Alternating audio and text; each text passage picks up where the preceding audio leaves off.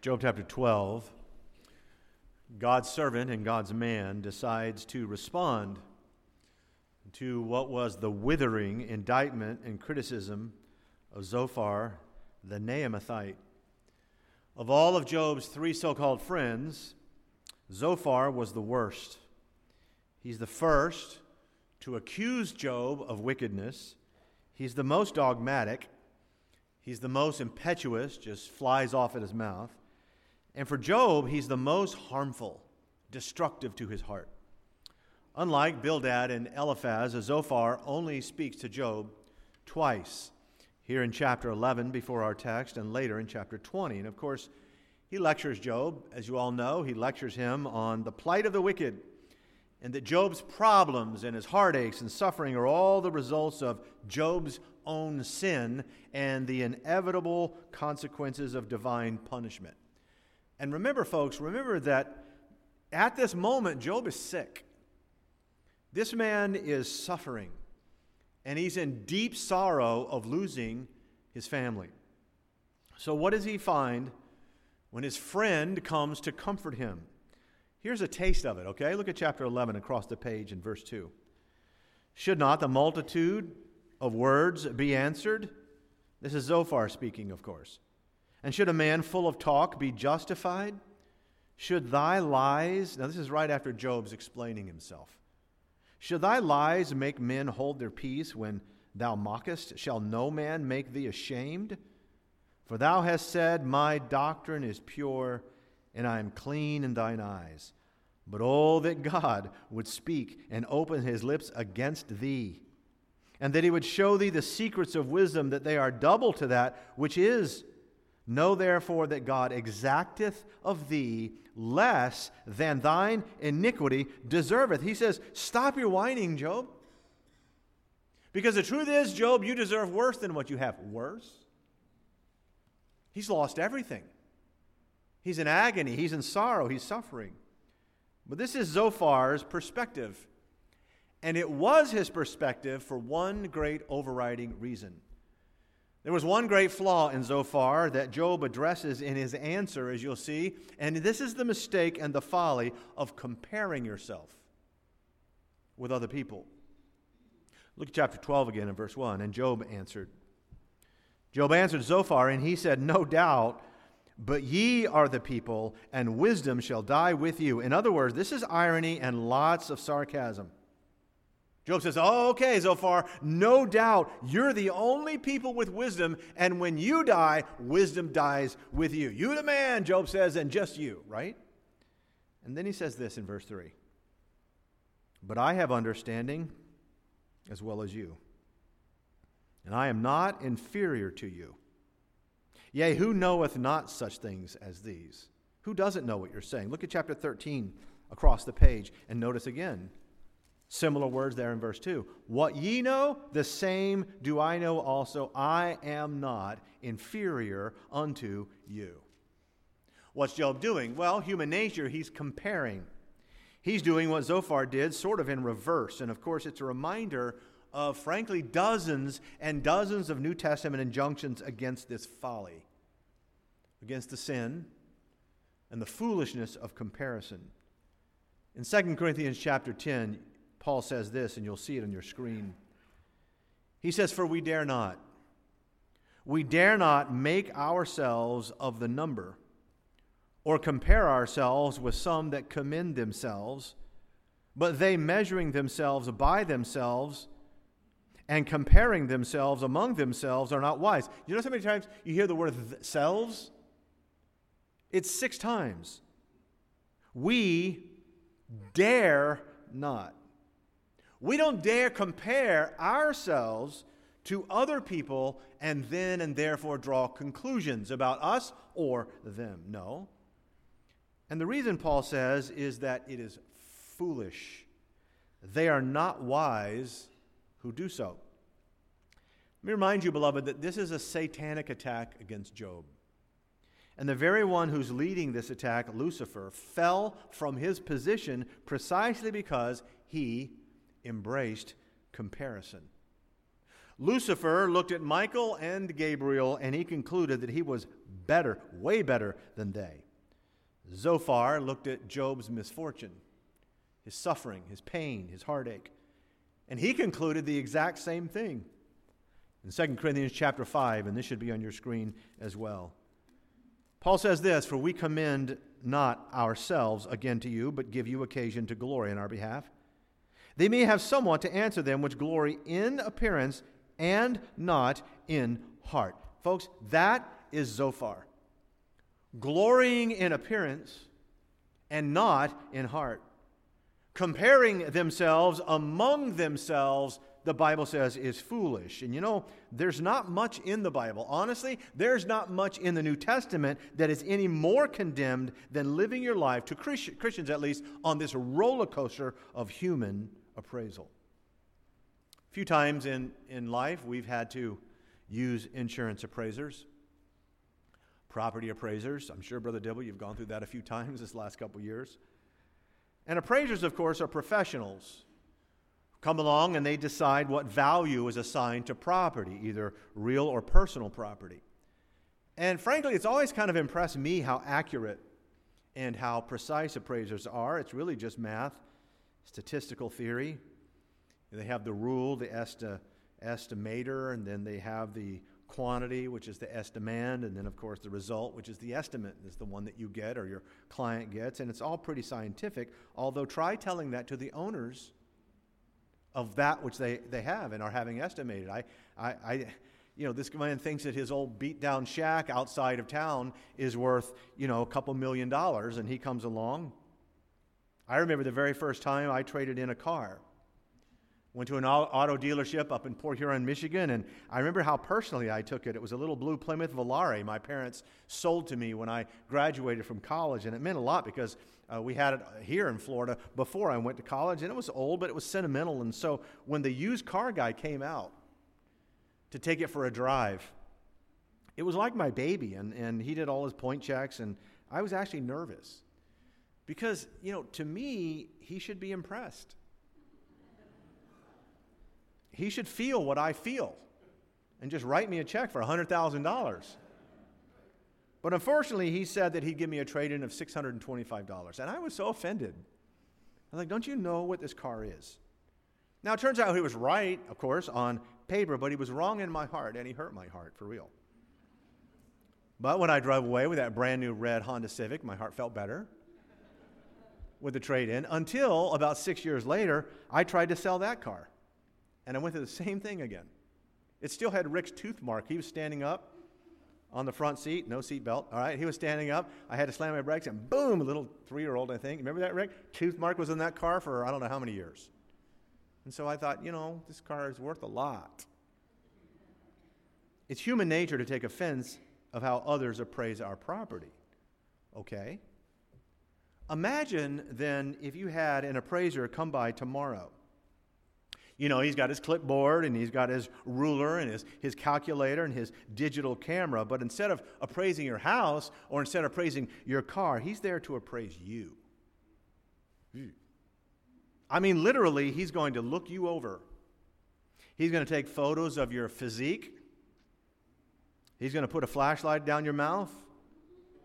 And then he's going to ask you to sing and run and cook and do math and swim and, and pray and throw a football and, and quote history and change a baby's diaper and solve a Rubik's Cube. I mean, he's got all this litany of things he's going to do to see how awesome you are. And then you have to step on the scale. He's going to weigh you, he's going to praise your worth. And by the way, when he gives the appraisal, he's going to put it in the paper according to how you rank with everybody else he's appraised in Palm Beach County. You think that might be offensive? Yeah, very. When I was young and, and a much dumber preacher than I am now, I'm still dumb, but I was much dumber then. And people would ask me, you know, I was a youth, youth director, I was in my young 20s, and people would ask me things like, Brother Jim, could you tell me what you see as my biggest flaw, my weak point? What is it in my character that I'm lacking? And I was younger and dumber, and I'd just say, Well, um, for you, it's lazy. You're really lazy. You asked. That went over great. I've really since learned that when someone asks you what, what I think or what you think is a greatest weakness or flaw, what they really mean is tell me my strengths. Tell me all of my virtues and how do I rate and rank against other people in the church and other people that you might know. It's a terrible idea. Because comparing themselves among themselves, they are not wise. Which brings us back to this book of Job. In some ways, the book of Job is one of God's case studies in the foolishness of comparison. I want us to think about five things tonight. The first one, number one, there is the person that you think you are. Here's what's wrong with all comparison in the Bible you're a person, and let's compare. First of all, there's the person sitting in your pew right now, and this is the one who you think that you are. If you look at Zophar's second, his second address to Job, look at it in chapter 20, would you? I think you can see right away the kind of man that Zophar thinks that he is. And this is the problem. Job 20, verse 1 Then answered Zophar the Naamathite and said, Therefore, I, I want to do it with an accent, like, therefore do my thoughts, or something. Therefore do my thoughts cause me to answer. And for this I make haste. I'm not just going to tell you. My thoughts cause me. I got to say it and fast. I have heard the check of my reproach, and the spirit of my understanding causeth me the spirit of my understanding causeth me to answer. In other words, this guy's full of himself. He not only loves to hear himself talk, he loves to hear himself think. That text we noted earlier in 2 Corinthians, do you know why Paul had to spend so much time teaching about the dangers of comparison? Well, folks, it's because the Corinthians, the carnal Corinthians, had a problem. And that problem was, quote, commendation. It's a word you find all throughout both 1st and 2nd Corinthians. The word commend means to praise, it means to approve, it means to honor. And no, the problem wasn't that they were commending God. Matter of fact, the problem wasn't that they were commending Paul. They did the opposite of commending Paul. The problem isn't that they were commending others. They were commending, Paul said, they were commending themselves. And of course, that's an attitude that fosters pride. The same pride, the Bible says, that always goes before a fall. However, what these same believers were doing with their self commendation was even worse. Because the way that they commended themselves was through comparison. It's one thing if I, if I say, stand up here and say, hey, by the way, I'm your pastor. I'm awesome. I'm fantastic. I'm a spiritual giant. I mean, that's a delusion that leads to pride. It's a cancer. But it would be even worse for me to stand up here and say, by way of comparison, hey, compared to that guy, I'm awesome. Compared to that person right there and call out the name, I'm fantastic. Compared to Brother Remo, I'm a spiritual giant. Reminds me yesterday, Andy said, Dad, you got Wednesday night study, funeral message, Sunday school lesson, Sunday night, Sunday morning. You got to be tired. Pastor, you get five messages this week. Where do you get all the messages? It's really simple. Chat GPT. Amen. AI. but here's the thing it's so accurate. Every time I ask it, I said, Give me a sermon for Brother Remo. It's always a salvation sermon. So it's very, very accurate. But you know, I'm up here compared to Brother Remo, I'm this or somebody, and so forth. When you do that, when you compare yourself with someone else for whatever reason, it immediately fosters pride and discouragement. There's only one of two things that can come. If you compare yourself with another believer, you're either going to be looking too much up to them or too down to them, and it's either going to be pride or discouragement, and definitely division and definitely deception. That is the Zophar disease. When the Pharisees in Luke chapter 18 11 said this I thank thee. I thank thee that I am not as other men are, even as this publican. When they did that, that Pharisee wasn't trying to help that publican. He didn't care about that publican. Well, Pastor, I just think it's good to, you know, look deep inside. And and, and see who you are and love. Just have to love who you are. Okay, that's, that's a new age. But this is the Bible. This is eternal truth. Jeremiah 17 9. It says, the heart, this is deep inside, right? Deep, you're inside? It says, the heart is deceitful above all things and desperately wicked. Who can know it? In other words, the person who sits in your seat right now shouldn't trust the person who's sitting in your seat right now. You don't have the ability, your heart is deceitful, to look at yourself and say, Well, I'm awesome. I've arrived. The Bible does not have a lot of good things to say about the person who's described in Scripture as, quote, a fool. You know that. As a matter of fact, the, the word fool may well be the single strongest pejorative in all of the Bible as it applies to man. There are seven things in Proverbs. We once taught this on a Wednesday night many, many years ago. We went through Proverbs, and there are literally seven things about a fool that are indicative about a person's hopelessness if that word is attributed to them. They're like well nigh hopeless if you have that title. However, there's one person in Proverbs in the Bible who actually has less hope than the fool.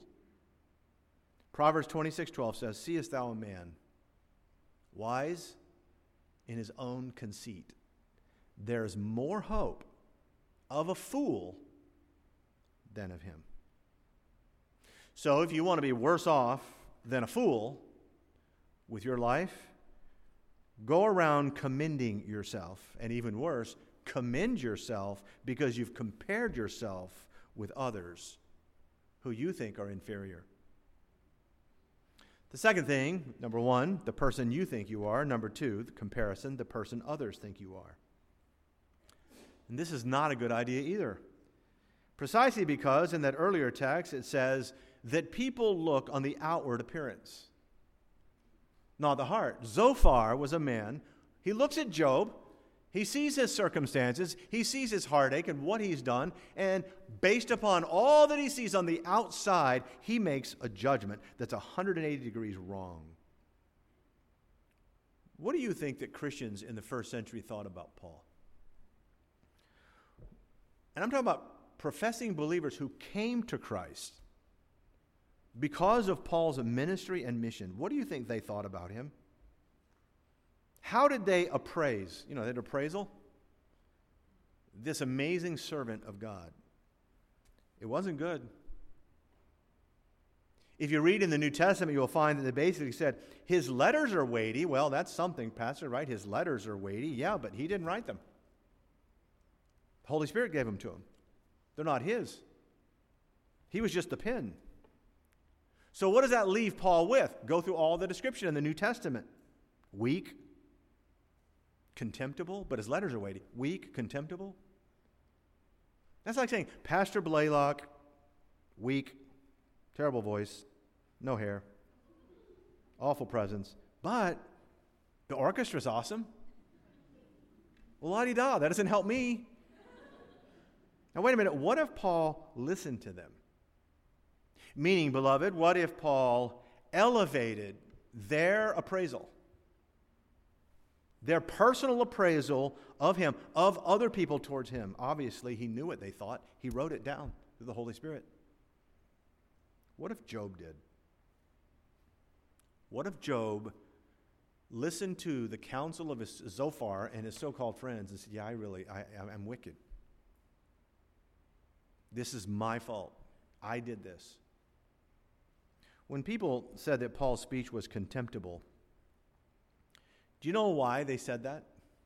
Go back to the context. They were comparing his speech and his presence with the oratory of Apollos. They were doing exactly what the Bible forbids. So that again, folks, hear this comparison is never, ever, ever wise. It's always foolish. And as tempting as it was for Paul to fall victim to their appraisal, we can thank God. All of us here can thank God that he rose above it. You know, there's a popular meme that's been around for years and years.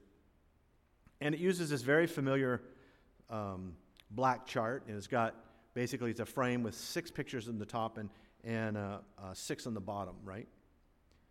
sometimes just three in the top and three in the bottom. And usually at the top, there's an occupation that's listed there, like teacher, engineer, lawyer. And of course, if it's a lawyer, the first frame says, What my mom thinks I do, right? And there's a picture there. And it's a picture of Perry Mason, you know, the great TV lawyer. And the second one says, What my friends think I do. And there's a picture of a man eating cash out of a bowl. you know, he's a lawyer. And then what my boss thinks that I do, and there's a guy sleeping in his office. What society thinks that I do, and the guy is the Joker from Batman. And then it says, What I think I do. And there's Abraham Lincoln. And so it goes. And what's interesting, I think, about all of these memes is that, you know, whatever the profession, whether it's lawyer, nurse, engineer, mechanic, teacher, a couple of you have sent me one that has pastor, what my friends, what my church thinks I do, what the deacons think I do. It's very insulting. But on those memes, invariably, the worst evaluation is always what my friends think I do and what society thinks I do. Make a chart for Job. Make a chart for Paul. Put at the top, apostle. What society thinks I do. What the Corinthians think I do. I can tell you right now, it won't be good. Nor, nor will it be true. Job, what my friends think I do. All three of them. Dead wrong.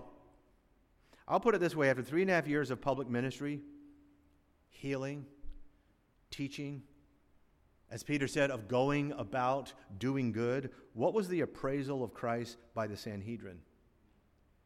What was their appraisal, the appraisal of the people in Judea, the majority of them? It was not good. It was not true. And it was not worth listening to. Which brings us to the third thing. There is the person you think you are, there is the person others think you are. Number three, there's the person God says you are. Hey, Zophar, we know what you think. Let's see what God thinks about Job. Let's go back in your mind, let's go back to the beginning of this book in chapter 1. Let's see what God thinks about Job. In other words, beloved, look. Forget about the ruler and the chart and the measurement that the world uses to evaluate you your boss, your neighbors, whatever. Forget about that. It doesn't matter. And nor does your own commendation. As the text says, For not he that commendeth himself is approved, but whom the Lord commendeth. And by the way, inasmuch as the Bible does condemn the practice of comparing ourselves with others, understand, folks, it doesn't condemn the practice of simply comparing just so long as the one you're comparing yourself to is Christ alone. Just so long as the one you're comparing yourself to is Jesus himself. You see, when the book of James says that the Bible is a mirror that shows you your true self, what it means is in Scripture you see yourself by the example of Christ. Not some other man and not some other woman. And guess what? Therefore, there's no room for pride, there's no room for arrogance. There's also no room for complacency. I want to be more like Christ, and there's no room for discouragement either. There's only room really for one thing when you do that, and that is He that glorieth, let him glory in the Lord. In other words, God knows who I am, God knows what I am not. He knows everything about me, and yet He still loves me. And if anybody thinks that there's virtue and value in us, including um, our glory, so to, so to speak, the only glory, all the glory belongs only to God alone. As we've preached before many times, the only good thing about us really is Jesus Christ. Oh, that's not true, Pastor. I got this or that, this other thing, and I had those things before I ever got saved. Okay. Genesis 1:27. God created man in his own image. In the image of God created he him. Male and female created he them, so that any resemblance, even resemblance to godliness that you have or will ever have, it begins with the Creator. As the Scottish 16th century Psalter wrote, All that I am, I owe to thee. Thy wisdom, Lord, hath fashioned me. I give my Maker thankful praise, whose wondrous works my soul amaze. And that brings us to the fourth thing. It's who you think you are, who others think you are, who God says you are. Number four, there's also the person God says you could be. Chapter 42 of Job, the very end. I'm going to read it to you. You can turn there quickly. Verse 12 says, the Lord, So the Lord blessed the latter end of Job more than his beginning. You know, folks, this man Job was as low as low could go. He lost it all in every way. He was on the proverbial bottom. Nobody thought that he was favored by God, but he was. And you know, as we preach this morning, beloved, God sees his people through all the way. He sees his people through all the way to the very end. And the end for all of us is glory. And that introduces the fifth and last thing. The fifth thing in the text, and that's the person that you're going to be. 1 John 3 2. This is why you don't need to compare. It doesn't matter. 1 John 3 2 says, Beloved, now are we the sons of God. Man, that'd be good enough right there. If we just stopped right there, didn't read the rest of the verse, now are we the sons and daughters of God. Glory. Hallelujah. Amen. We're in his family, he's our father. But the Holy Spirit's not finished. He says, And it doth not yet appear what we shall be, but we know that when he shall appear, we shall be like him. Praise God for that person in your seat. You, for that person who shall be. You know, I always keep a copy of my notes, written copy, up here. I have, I'm using my iPad now, and people ask me why, and I tell them. It's in case the rapture comes during the message, and I can have Brother Kevin, Brother Dibble finish the sermon.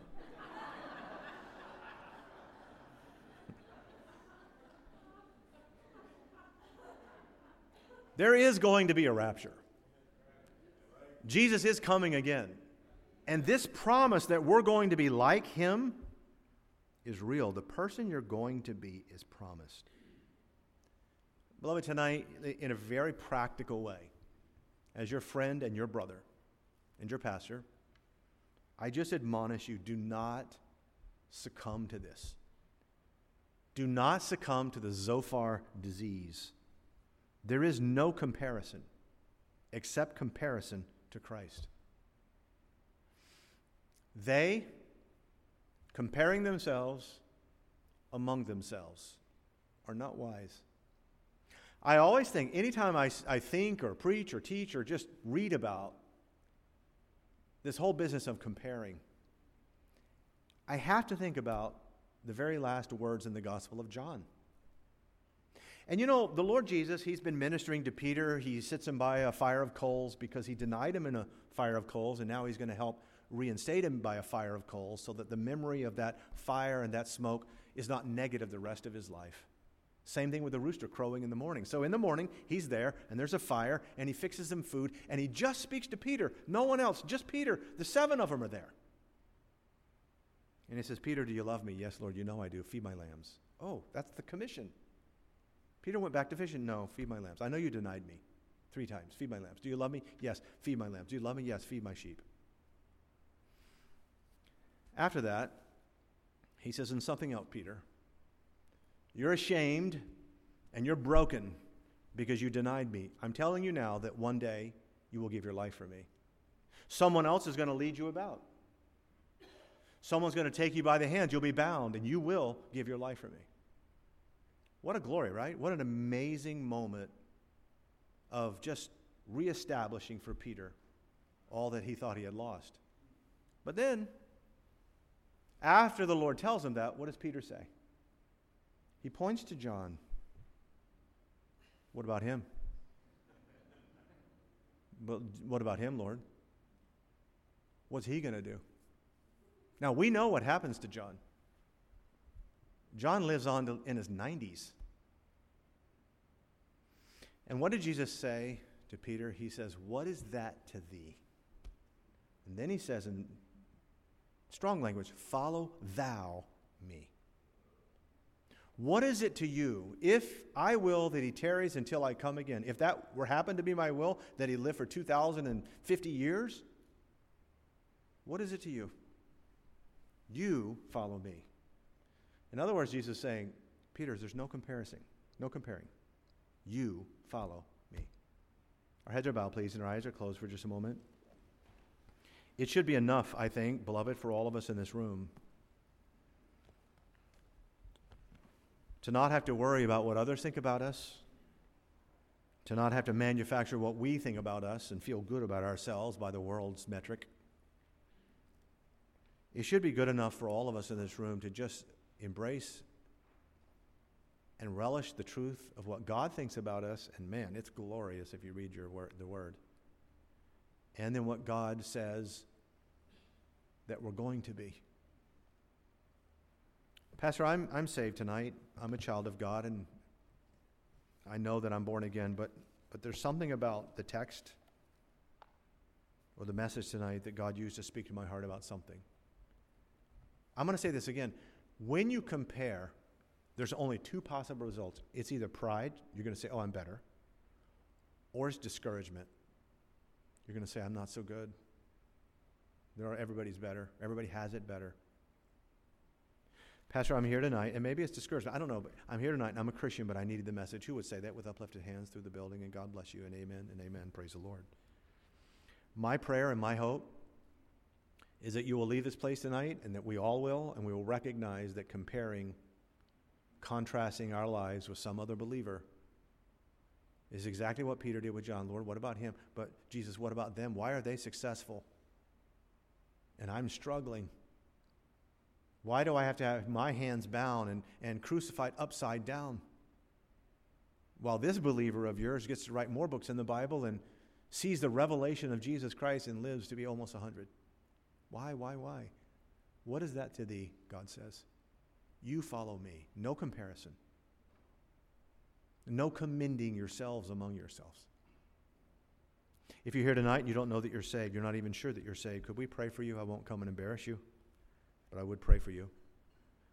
Pastor Blalock, I don't know for sure that I'm, I'm a child of God, but I'd like to know it with heads bowed. Who would say that? Would you lift your hand right where you are? We want to pray for you in a moment. All right. One of the most destructive, corrosive, evil forces in our society right now is social media. And the reason it's corrosive and destructive and evil is because its number its number one enforcement is, is comparison. Look at them, look at their vacation, look at me, look at their car, look at their baby, look at my baby, look at their life, look at my life, look at their blessings, look at mine. It's all about comparison. And it is utterly destructive and it's forbidden. It's forbidden in the Word of God. Father, I pray we will understand, Lord, the blessing of being who we are in your will. And hear in our hearts and our minds the words, Follow thou me. Follow thou me. I pray God will recognize that who we are in Christ and who we will be for eternity in Christ is more than enough, is more than enough for this life. And for these who've asked for prayer, draw them to you, please. In Jesus' precious name, amen.